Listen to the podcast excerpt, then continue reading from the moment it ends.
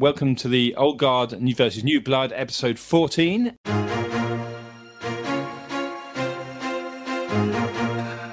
Shout out to Majestic. This episode is about whether Tier 2, Tier 3 and Tier 4 links can affect your web presence, can affect your brand, and if so, how do they affect your brand? So the title is How Useful Are Second and Third Tier Links to Your SEO Success? We've got the whole event is being sponsored, of course, as usual, by Majestic. We've got some great speakers here. Amel has had to sort of cut off, and hopefully she'll be back again in a second. But in the meantime, we've got a couple of people. Jerry and Max, why don't you introduce yourselves? Jerry, why don't you go first? I'm Jerry White. I'm the SEO director for Rise at Seven. I've been there for the past year, almost to the day. Before that, I was the technical SEO lead for Just Eat, the takeaway company across, I should know how many countries it is, but it's like about 12 to 14 different countries, different markets. Before that, I've been agency side, client side, spent a bit of time at the BBC working for the government. Trying what else I've done, but yeah, I would like to say I'm new blood, but I've been in the industry for about 20 years, so probably can't get away with that one anymore. Nah, you're still new blood to me, mate. New blood to me. Well, my 20 years in the industry is about the same as me. So there we go. Max, how long have you been in the industry? Oh, it depends which industry you're talking about. Chariot making quite a way back, but no. I started off as a journalist more time ago than I care to remember. Spent around about decade and a half rising through the ranks, be a sub-editor on the regional press, moved towards the national press, did some work on The Sun and The Telegraph, eventually ended up running Time Magazine's European website. And after sort of 7 years working for Time, I was less of an online journalist and more of an SEO guy. It was, how can we beat Newsweek to the stories this time round? And so then moved into SEO full time. Various claims to fame. I ran SEO at Hilton Hotels for 2 or 3 years, and I now work as head of SEO at The Media Image, TMI, Too Much Information, and we have a wide range of clients. So yes, that's me. Fantastic. Okay, and so Amel hopefully will come on, and we'll get her to introduce herself if she does come in. Just while you're there, you might have seen David, my producer. David, do you want to say hi, just so people can see you? And hi, if there's anything I've missed that's really, really important, given that I jumped in and did my usual job of forgetting everything I was supposed to say.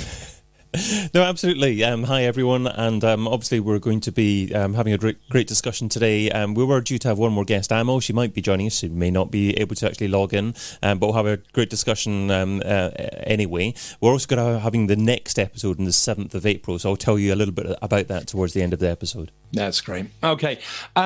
So before we start the panel proper, I would like to invite the audience to type in questions. If you're watching it live, of course, this video and podcast is being streamed live on Facebook and YouTube at the time it's being recorded. So if you're lucky enough to be there, then please type something in. Let us know you're here.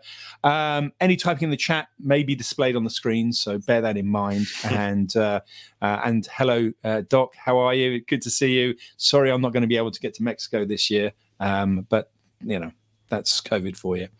Okay, let's move on then.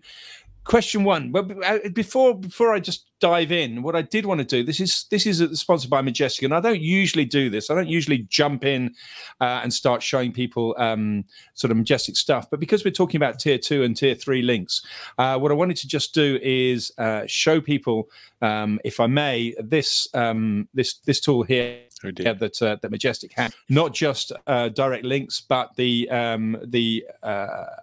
links that link to links that link to links, up to 4 tiers away. So I'm just refreshing the screen there to bring it in. I'm actually bringing it in for majestic.com.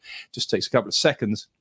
I'll zoom in here, and it looks a bit busy, but in real life you can start clicking around it quite well, and you can start sort of click on links and start seeing where the links are, and you can start seeing, you know, whether a link goes to or from a different place. You can grab a little network if you see of links. You see a little public network of links, and you can sort of drag around them, and it'll bring those links in, and you can have a look at those separately. It shows you the directions of the links and the trust flow and citation flow. So if you haven't seen that tool and you are a Majestic user, go and have a look at it. It's a link graph. It's free to use on any paid account, and I don't think there's any other system in the world that can instantly, I'll say instantly, within a couple of seconds, suddenly show you links that are up to 2, 3, I think up to 3 tiers away, and I think it goes up to 4 links away actually, and drill down quite so quickly. So before I get too much into fighting with my computer on 2 screens and stuff, David, take my screen away, and we'll move back to the main system. So, but do test it out. So, of course, that precludes and hopes that the question of whether tier 2 or tier 3 links might affect your brand is something that that our panelists agree with, and that's a big maybe, of course. So, Amel, are you able to hear us? Yeah, hi everybody. I had some technical issues, so that's why I joined so late. So, okay, my name is Amel. I've been doing SEO for about 15 years now. Originally, I'm from Montreal, Canada, and I actually moved to Dubai about a year and so ago. Brilliant. Okay, and I'm sorry if I ask you scary questions because you missed a little bit of the prelude, please just throw them back at me, and I'll do my best. But the first thing I wanted to do was just explain to the guests that there are the audience that you know there's different ways in which you can imagine the concept of tier 2, tier 3 links, and it's a valid point. You know, when we were signing up, Jerry made the very important question to me saying, when you say tier 2 or 3 tier 3 links, do you mean page A links to page B links to page C, or do you mean good links, medium links, and really dodgy links? And we can come on to that second category in time as well. But what we're really talking about here is, you know, when page A links to page B and page B is linking to you, can page A affect your world? So I was going to throw that out to you, Max and Jerry, and see if there's any one situation where you can think of where you can pinpoint something affecting your world in the past that wasn't a direct link, but it had an impact. I'll throw that at Max first, if that's all right. Yeah, well, about 10 years ago, we were doing something called the Lazarus effect, bringing stuff back from the dead. You'd locate a really good page, or what would be a really good page, but wasn't getting much traction. Perhaps it was very old, and we would be building links to that page to try to rejuvenate it, and then that would rejuvenate the link back to the site. So you brought the link back from the dead. But so that was sort of 10 years ago. I think personally, the links that we're building presently are of such value that tiers don't work quite so well. I think the real basis for a tier-based link building system is really to take links which aren't brilliant and turn them into better ones. And okay, so you're using your tier 3 links to improve your tier 2 and your tier 2 to improve your tier 1. The problem you always have to be careful of, though, is the quality as it goes down the funnel. So your tier 2 links shouldn't be that bad either, and your tier 3 links shouldn't be that bad either, because if you're building tons of tier 3 links which are completely spammy to a tier 2 link, you're going to burn that link completely. That will disappear. It ceases to be of any use. You need to have enough quality further down the system for it to feed up. So it's not just a question of chucking tons of bad links at something. Okay, I know Jerry's got an example of that we'll come on to a little bit later. But before we do, Jerry, have you got an example of where, an indirect link, shall we call it, has affected your world? Not quite. I was trying to think of some examples where I've seen some similar bits and pieces. And in the past, we often would sort of say, you know, we've got a link from X or Y or whatever, you know, can we get some more links to that one? But I couldn't think of any really good examples. But what I was thinking about was the times where we've seen a link coming in from a particular place, like, and we're proud of the link and we share it everywhere on social.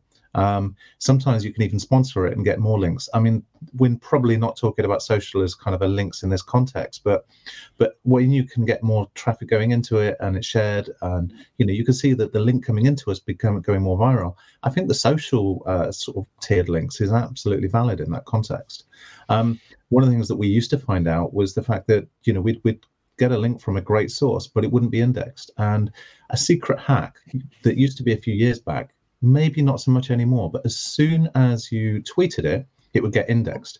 And that was when Google had a good relationship with Twitter and they seemed to be buying the data connection almost. There was like they didn't index Twitter, they kind of bought it straight from the fire hose. I think they're doing that again now, actually, from what I've seen, but that was something that was kind of really, really kind of a useful hack, basically. You tweet a link to get it indexed immediately. Yeah.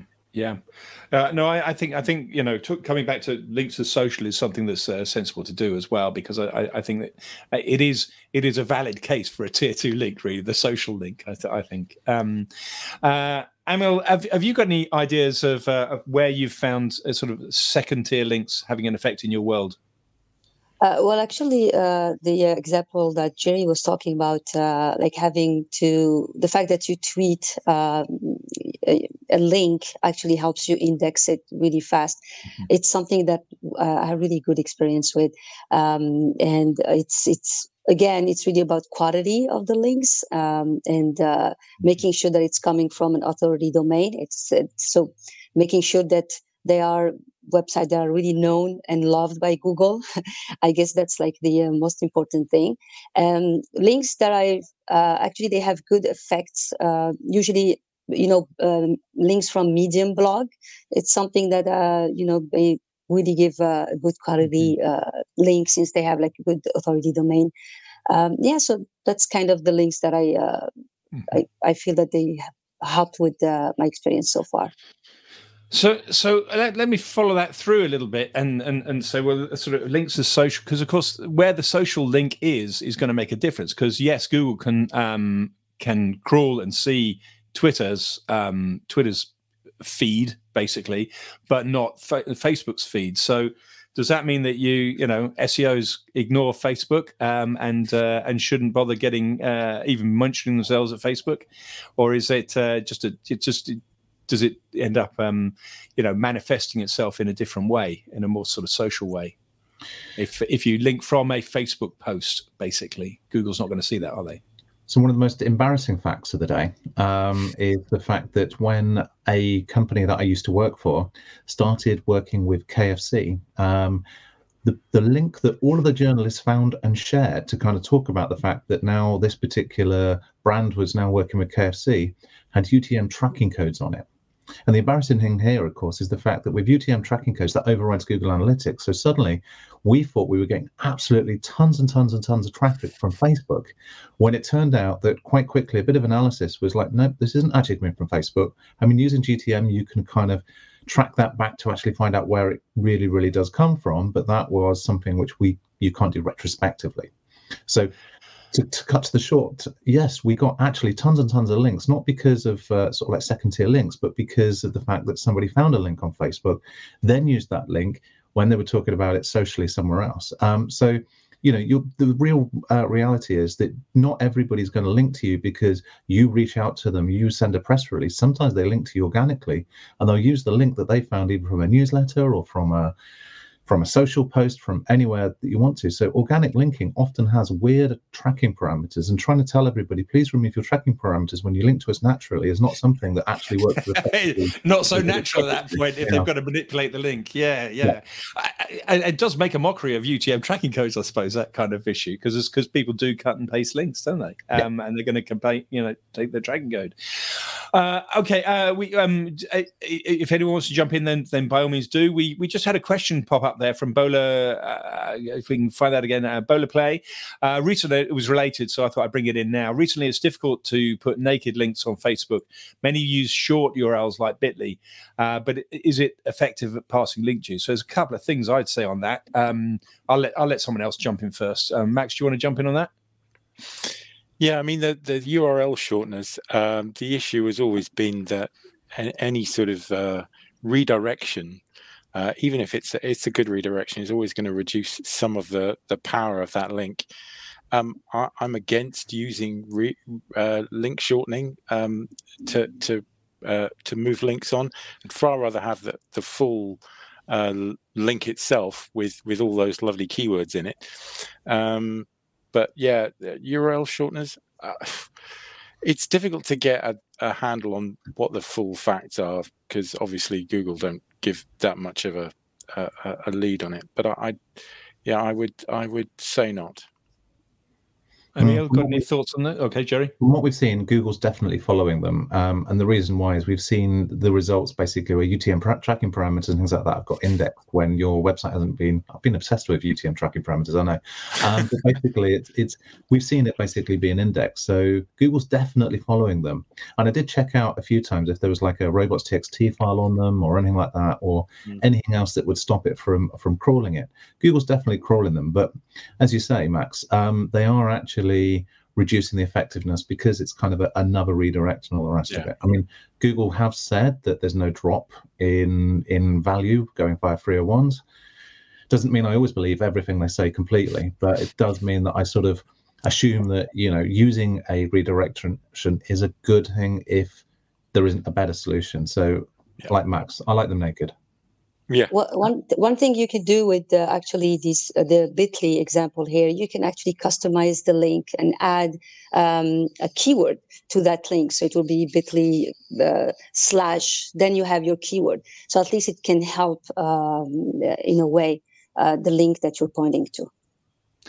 So I have a little hack myself that I use URL shortener, but I use my own. So I use an open source script. You can do it if you're lucky enough to have, you know, cPanel with soft delicious or whatever. I use a thing called Your URLs, which I put onto a system, and I've got a .ms domain name that's two. So basically. Two-letter domain name with a two-letter TLD, and then I get to choose everything myself. My URL shortener can have words, keywords that I want to put in there.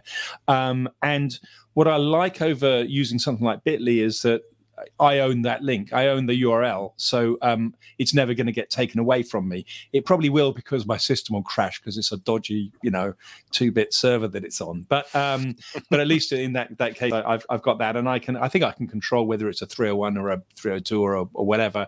I could add, it means I can effectively add affiliate links affiliate tracking if I wanted to, or UTM tracking for that matter, and hide it into the URL that people see. So. I find that quite useful. But to Bola Play's point, though, I think that the larger thing on Facebook and certainly LinkedIn and actually Twitter, they're all using their own shorteners on top of that as well. So there's another wrapper around all that anyway. So so whether Google takes your URL shortener, there may be two or three more redirects just in that link now, and no doubt. Twitter and LinkedIn and Facebook are extracting plenty of information of the user that's clicking down those links at that particular time. So I think that, and the other thing about Facebook, of course, is that Google's not actually going to crawl those links directly. They're not likely to see any of those links directly because Google's not allowed to log in and see your friends on Facebook, which isn't the case in Twitter, of course. Okay, so let's dive back. Well, Max, you said an example. Of backing up a tier 2 link and linking to a tier 2 link to bring it back to life, the Lazarus effect. Jerry, you were talking about an example before we came on air, which I think might be interesting to people, of where that can go wrong. Yeah, absolutely. So about the first week that I started at the BBC, they actually got a warning a penalty warning. You know, that notice which basically says you've been doing things that are a bit unnatural. Now, this was the BBC. They've got so many links. They're not out there buying links. They're not doing anything dodgy. But it was one of those things where we looked at it and actually, I mean, quite famously, there was a guy who basically tweeted it into a forum, so you can find all the details of it. And what it turned out to be was where somebody had got a link coming from the BBC. Of course, they thought, wow, this is brilliant. We've got a link from the BBC. So they put it out on all the PR press releases. They put it out on as much as they could. They basically promoted it like anybody does. When you have something that's a good story about you, your brand on the BBC, you're going to promote it. And as a result, the BBC actually got like a link warning penalty as a direct result of that. Which was so can I just ask, Jerry, because it's okay if it was. It wasn't the one that I got in 1999 on a Christmas site to my agency when I was running an agency back then, was it? I think it was that one. No. Yeah. Okay, all right, because I'll still link to that to this day. So okay, so tier two linking, you know, manipulating links to a tier two link can be bad, but can be good. You know, I think there's is there not another way of looking at a tier two link as in terms of the humans and the human effect really. So the fact that you don't get a link from site B, it doesn't necessarily mean that that you don't get some kind of benefit, because site A, the one that is linking to you, is getting well talked about on site B. So the story gets picked up. So your story gets picked up, say, by a small blogger, and then somebody talks about that as if it's the original story. You're still getting the benefit of the story with the secondary link. So it doesn't necessarily have to all be about SEO. And I think I find that always an important thing to talk about, just to satisfy any Googlers that are listening in, to say, you know, are we just trying to manipulate the SEO graph? If we can find a way to argue it another way, then they all seem quite, you know, a lot happier about that. I don't know what you think about that. I don't mind if people talk about my stories and link to a different source that's more authoritative than me, and as long as I get the link at the end. Anyone want to jump in on that thought? It's perceived glory. Yeah. No, carry on. No, I was going to say, basically, whenever we get a great story in Ladbible, Ladbible gets all the links, not us. And it's really annoying. Basically, Ladbible's everywhere. They get all the traffic. They get everything. Yeah, we get some links and we get coverage, but everyone links to Ladbible, shared the Ladbible version of it, not our client's version of it.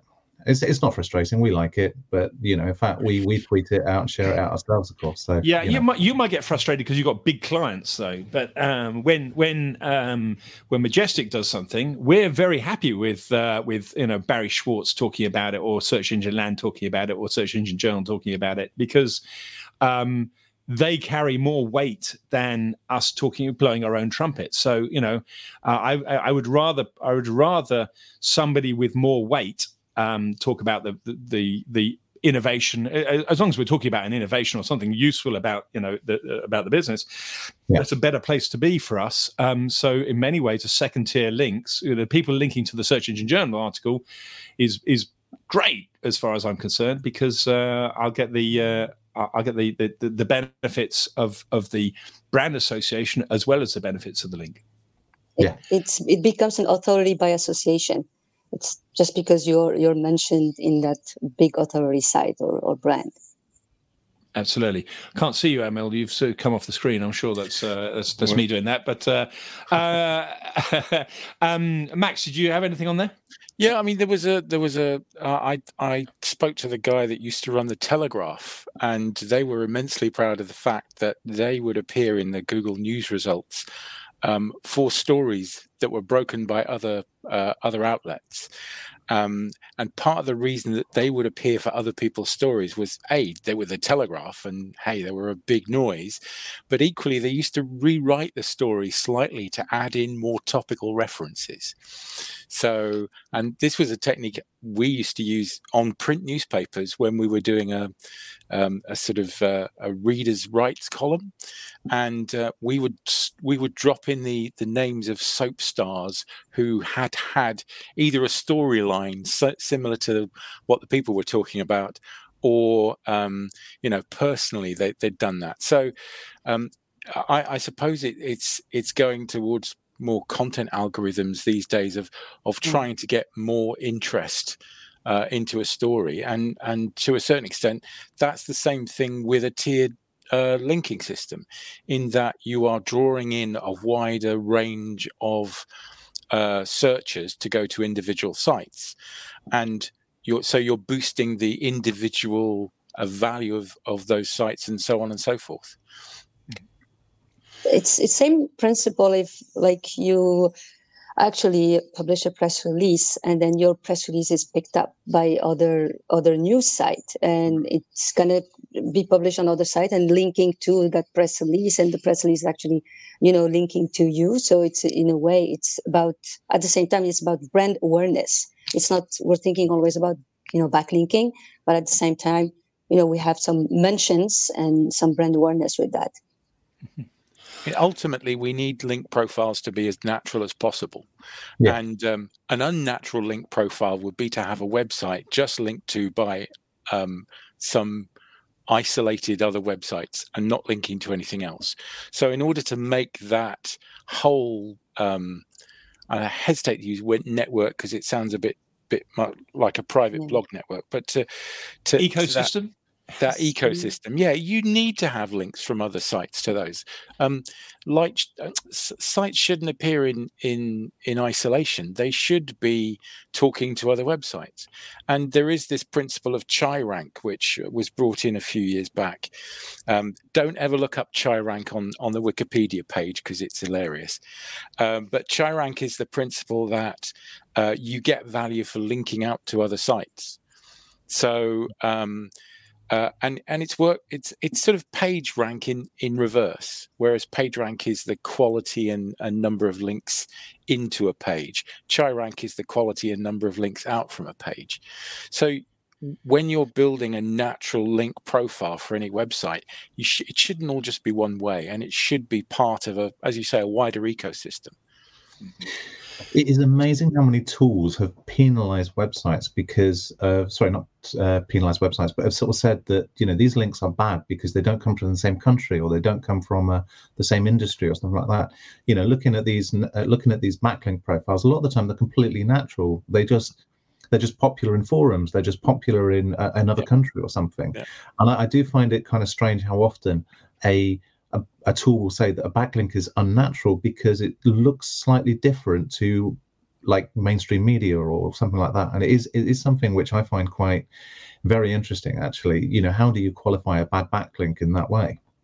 Yeah. Great example was the fact that the Premier Inn, when I was having a look at their website, they got a ton of backlinks from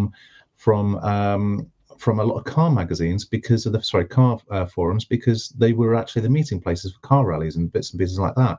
But you know, it was off topic. It didn't look quite right. A lot of them were from countries that weren't actually the same countries they were appearing in. So it was just a bit of a strange one because they were talking about them as like the meeting places and things like that. So, you know, it is bizarre how often we kind of consider backlinks off topic to be bad when actually it's just the way in which the natural web works. Amel, did you want to jump in there? No, I found it really, very, very interesting, actually.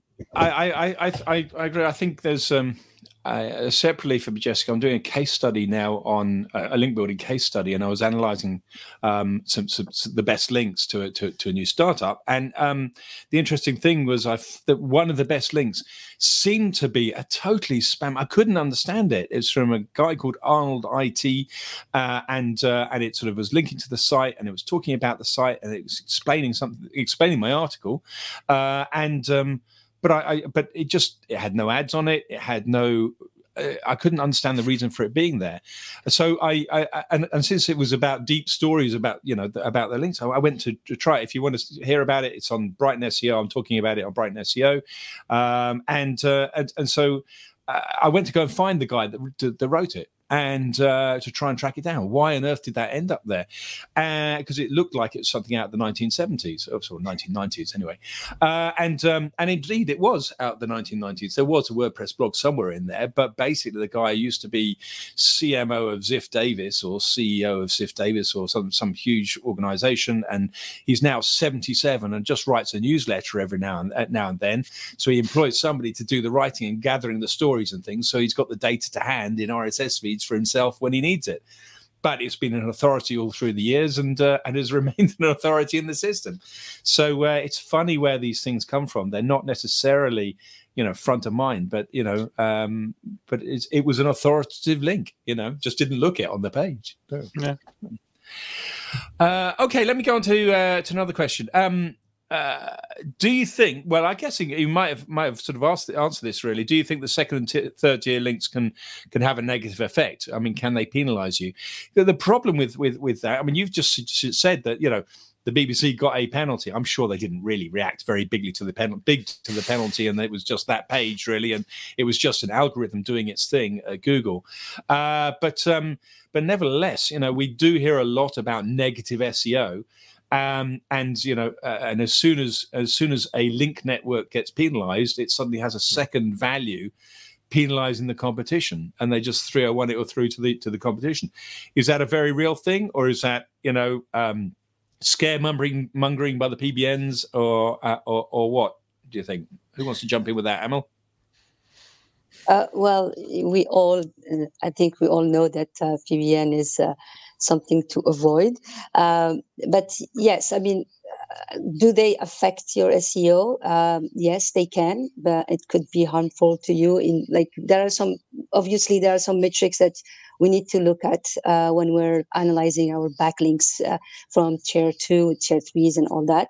And I think the main thing to avoid is having all these backlinks coming from sites who are sharing the same, like, you know, what we call C-block IP. So they're really part of the same private, you know, blog network. And they are really built to actually manipulate the system, the algorithm. So we want to protect the brand, we want to protect the site. So we need to take action and avoid those type of backlinks. Jerry?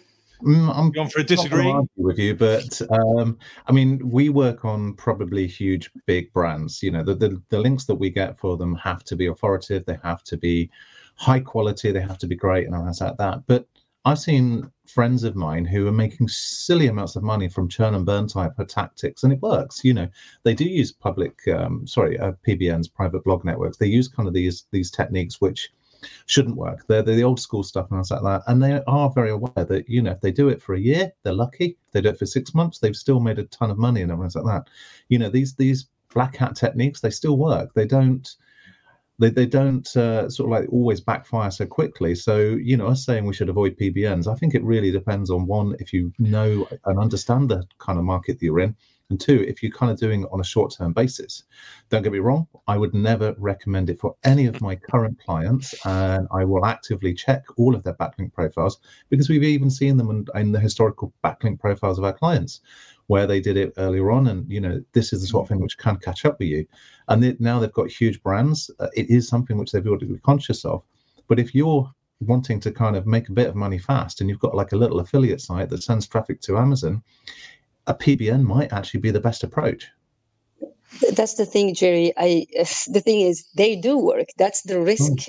That's the risk that some maybe websites are willing to take. But is it worth it? If you're building a brand and a real business, is it worth it long term? Because yes, we're not saying they don't work. Actually, yes, unfortunately, they do work, and that's why, like you're saying, black hat SEO techniques are using them, but. Like long term for a brand, it's not safe to go and use those type of backlinks. And let's be truthful to it. Like, we are all paranoid about the Google algorithm. We don't want to be, you know, penalized. So that's something else to think about. No, I think you're absolutely right there. Basically, if you're building a brand, you have to do it in the white hats, kind of the best possible way. But equally, a lot of the things that we thought were white hat 5 years ago, Google turned around and said, if you do another guest blog post, or you do another whatever it is, you know, techniques. Yeah, I mean, we've all worked on brands, or we've worked with agencies where we've seen them do things where we kind of go, that might backfire. And yeah. You know, this isn't so long ago, and this is some big brand agencies that I've seen do things where I've really kind of sat back and went, are they actually still doing it like that? Actually, the UK is pretty good. We don't do as much dodgy stuff. It's when you see the works from some other countries where they still are. The Polish are very good at it. Are they? And the Russians. Yeah, the Polish are great. Well, I've had conversations with other people from, let's just say, Australia and America, where they're talking about how much they pay per link, how much they pay, what is the price per link. And it was a bit of a surprise to me, kind of going, oh, you're still talking like that. Okay. Yeah, I had the head of a big London agency tell me once that there wasn't a single black hat technique, which at one point was white hat technique, or which wasn't white hat technique. It's just that you get a technique that works, it screws the algorithm, Google gets panicky and then bans it. And, you know, it's vital for Google that they are seen to be the best place to get the best search results. And we've all seen some black hat techniques, which were true black hat techniques, like the old 404 page plugins and things like that, which would turn your 404 pages into a list of links if you happen to be Google. I like that one. That was great. Oh yeah, working for a casino site a long time ago, before casino paid advertising was legal or under Google's terms. The number of SEO tricks which involved JavaScript, so that when Google saw the page, it was for a terrestrial casino, but anybody else saw an online casino. And I used to spend most of my time reporting these sites to Google, and they'd go down for a couple of days, and then they'd be back again with the same trick. Yeah. The casino side, the gaming side, is the wild west of SEO. There's lots going on. The number of times where I've found that, taking a look at a site as Google will actually reveal something quite different, and then talking to somebody within the site and saying to them, look, do you know this is happening? And 9 times out of 10, they don't know it's happening, and it's terrifying when you try to explain to them that, that their site has been hacked. They just can't see it. Yeah. We've got a current site we're working on, and they've got a prescription injection on their site, and they can't work out where it's coming from. So CLS and all of that stuff just on. But it's a WordPress plugin, isn't it? Probably. Switch off all the WordPress plugins one by one. Or it could just be bad hosting. It could just be they're on the wrong version of PHP or whatever. So. It's true. I mean, those PBN networks and stuff. Honestly, the thing that Majestic came out with their tier 2, tier 3 things. Some of those PBNs just stand out a mile when you dive into those, because you see a link to a link, and then you see this ball of web pages around of web domains that are just linking to the to this page that's linked to this page that's they're linking out, and you can just pull the whole lot up and lasso it and say, right, well, I'll disavow them. Whether that's going to make a difference or not, I don't know, but it's interesting to be able to do now, because that's the one thing that hasn't been possible really before is we can talk about our tier 2 and tier 3 links, and you can if you're lucky enough to see them all because you've seen a story that gets back to your site eventually, that's great. But it's very hard to go and have a look at somebody else's tier 2 and tier 3 links, because unless you're going to go and look at the the backlinks of every single one at a time, you're not going to get to that stage unless you're doing it through Majestic systems. So it's nice to have that in there. I'm glad you're doing. There are some suppliers out there doing tier 6 links as a package, so you'll get and depending on the level that your amount are willing to spend with them, you'll get so many tier 1, so many tier 2, so many tier 3, down to tier 6. And it really tier 6 could be all of them, because that's the rest of their network, isn't it? Well, exactly. But tier 6 the rest of somebody else's network. Yeah, PBNs, AI generated content, you name it, it's in there, and obviously somebody's buying this stuff. So either they're being conned, or it does work to a certain extent. Well, let me ask the different question about tier 2s then, and tier 3s, and the other idea of, is there a point at which a link is worth absolutely nothing to Google now? My feeling is Google's looking at the link network very differently to how it was 5 years ago. They're looking at it in a way that basically that they understand the natural way in which everybody links together. And the reason I say this is there's so much noisy, weird stuff out there that Google has to be disregarding. My feeling is that Google, the way it looks at like links and backlinks and brands and everything, it's evolved a lot more in the past 3 years, particularly in English-speaking countries. I have a strong belief in, that in non-English-speaking countries, the backlink system is a little bit more predated, but particularly the UK language, English language, we're kind of a lot more ahead, and you've got to do things naturally. You've got to do things in the correct way. You can't spam. You can't do all those kind of bad techniques quite as much, unless you're in the kind of the churn and burn industry, in which case you're talking about the kind of the long tail type stuff, which really is very different to when you're kind of working with brands. Do you think then there's a disadvantage to somebody in Chinese linking through to my website? Or do, you know, is there? Why should a link come from a page that's of the same language as the source page, as a target page? Well, should somebody from China be linking through to your web page? If they're talking about SEO tools and they're talking about SEO tools in English, then obviously they should be linking through to Majestic. I'm going to go back to hotel examples.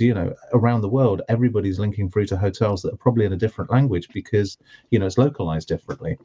Mm. It's very common for different languages to be linking through to different pages. There are many, many reasons for it. And if the best resource, the best information isn't in your local language and you want to share something, then, there's no reason not to link through to another language.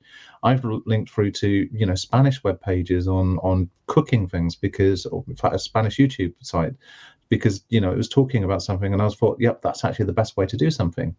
It really does depend. There is no reason not to have kind of like people linking in different ways. The only downside is you don't necessarily want to be ranking for some obscure kind of phrase.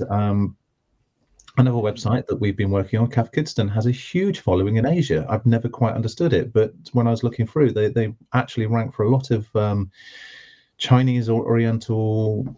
I don't even know the language exactly, but they rank for a lot of things which, when you run through Google Translate, actually come out as being the brand or similar brand name. So, it is important that we don't assume that the web is a flat single ecosystem thing. It's kind of layered. I think you also have to remember that English is the lingua franca. It is everybody's favorite second language.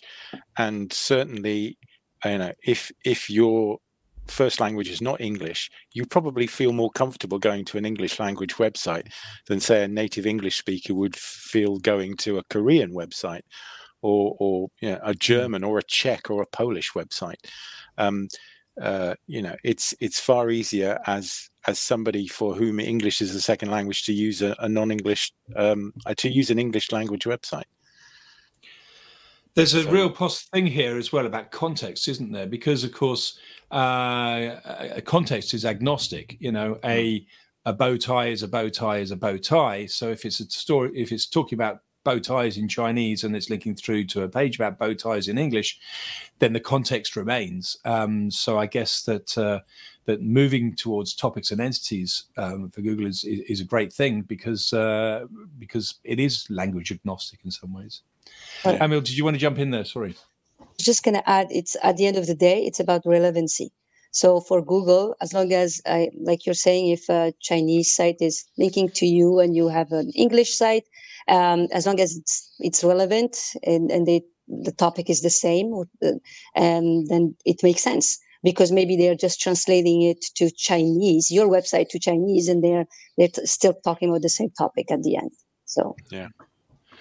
Okay, guys, well, we're almost at time. We are really at time again. So these things don't seem to go on as long as they should, really. But I want to say thank you very much. I also want to, just before you round off and ask people how they can get in contact with you and things, talk about the next show. David, what's happening on the next show? Sure. The next show, which will be episode 15, is How to Keep SEO Clients Satisfied. So that's going to be happening on Wednesday the 7th of April, 5 p.m. BST. That's 12 p.m. Eastern Standard Time. We've got a couple of guests booked for that one so far. Kevin Gibbons from Resignal and Gustavo Pelogia from Wolfgang Digital. You can find out more about that and sign up to watch live over at majestic.com/webinars. That's great. Okay, so guys... before we go, why don't you just remind people who you are and why they should contact you if you want them to contact you, and how they would go about contacting you. Max, do you want to go? Yeah, I'm head of SEO at The Media Image, which is a full service agency we've got quite a good SEO team there, and we cover all sorts of clients from gaming through to cosmetics through to finance. Happy to help at any time. Just want to chat, really. Fine. Jerry? So I'm the SEO director at Rise at Seven. You can find me all over everywhere, from Twitter through to Instagram, through to LinkedIn. I'm not doing TikTok videos yet, but the rest of my colleagues are, so feel free to find them doing that. But yeah, best place, Twitter, at Durgle. At Durgle. We can see that there. That's great. Yes, cleverly done. Well done. Amel? I'm the head of SEO at Puffy. You can find me on LinkedIn and on Twitter also. How do you spell Puffy? Puffy. Just so that nobody gets it wrong, because you didn't have a chance to say who you were when you started. True. Yeah. So I feel that you're a little disadvantaged there, and I'm sorry that you had trouble getting in at the start. But guys, thank you ever so much. I think that when this all goes, we will get cut off just the same as all the guests. So I'm going to say goodbye to you now. Thanks again to David, and thanks to Majestic for sponsoring the whole event. And see you all next time, Internet. Bye. Thank you for having us. Bye. Bye. Thanks. Bye.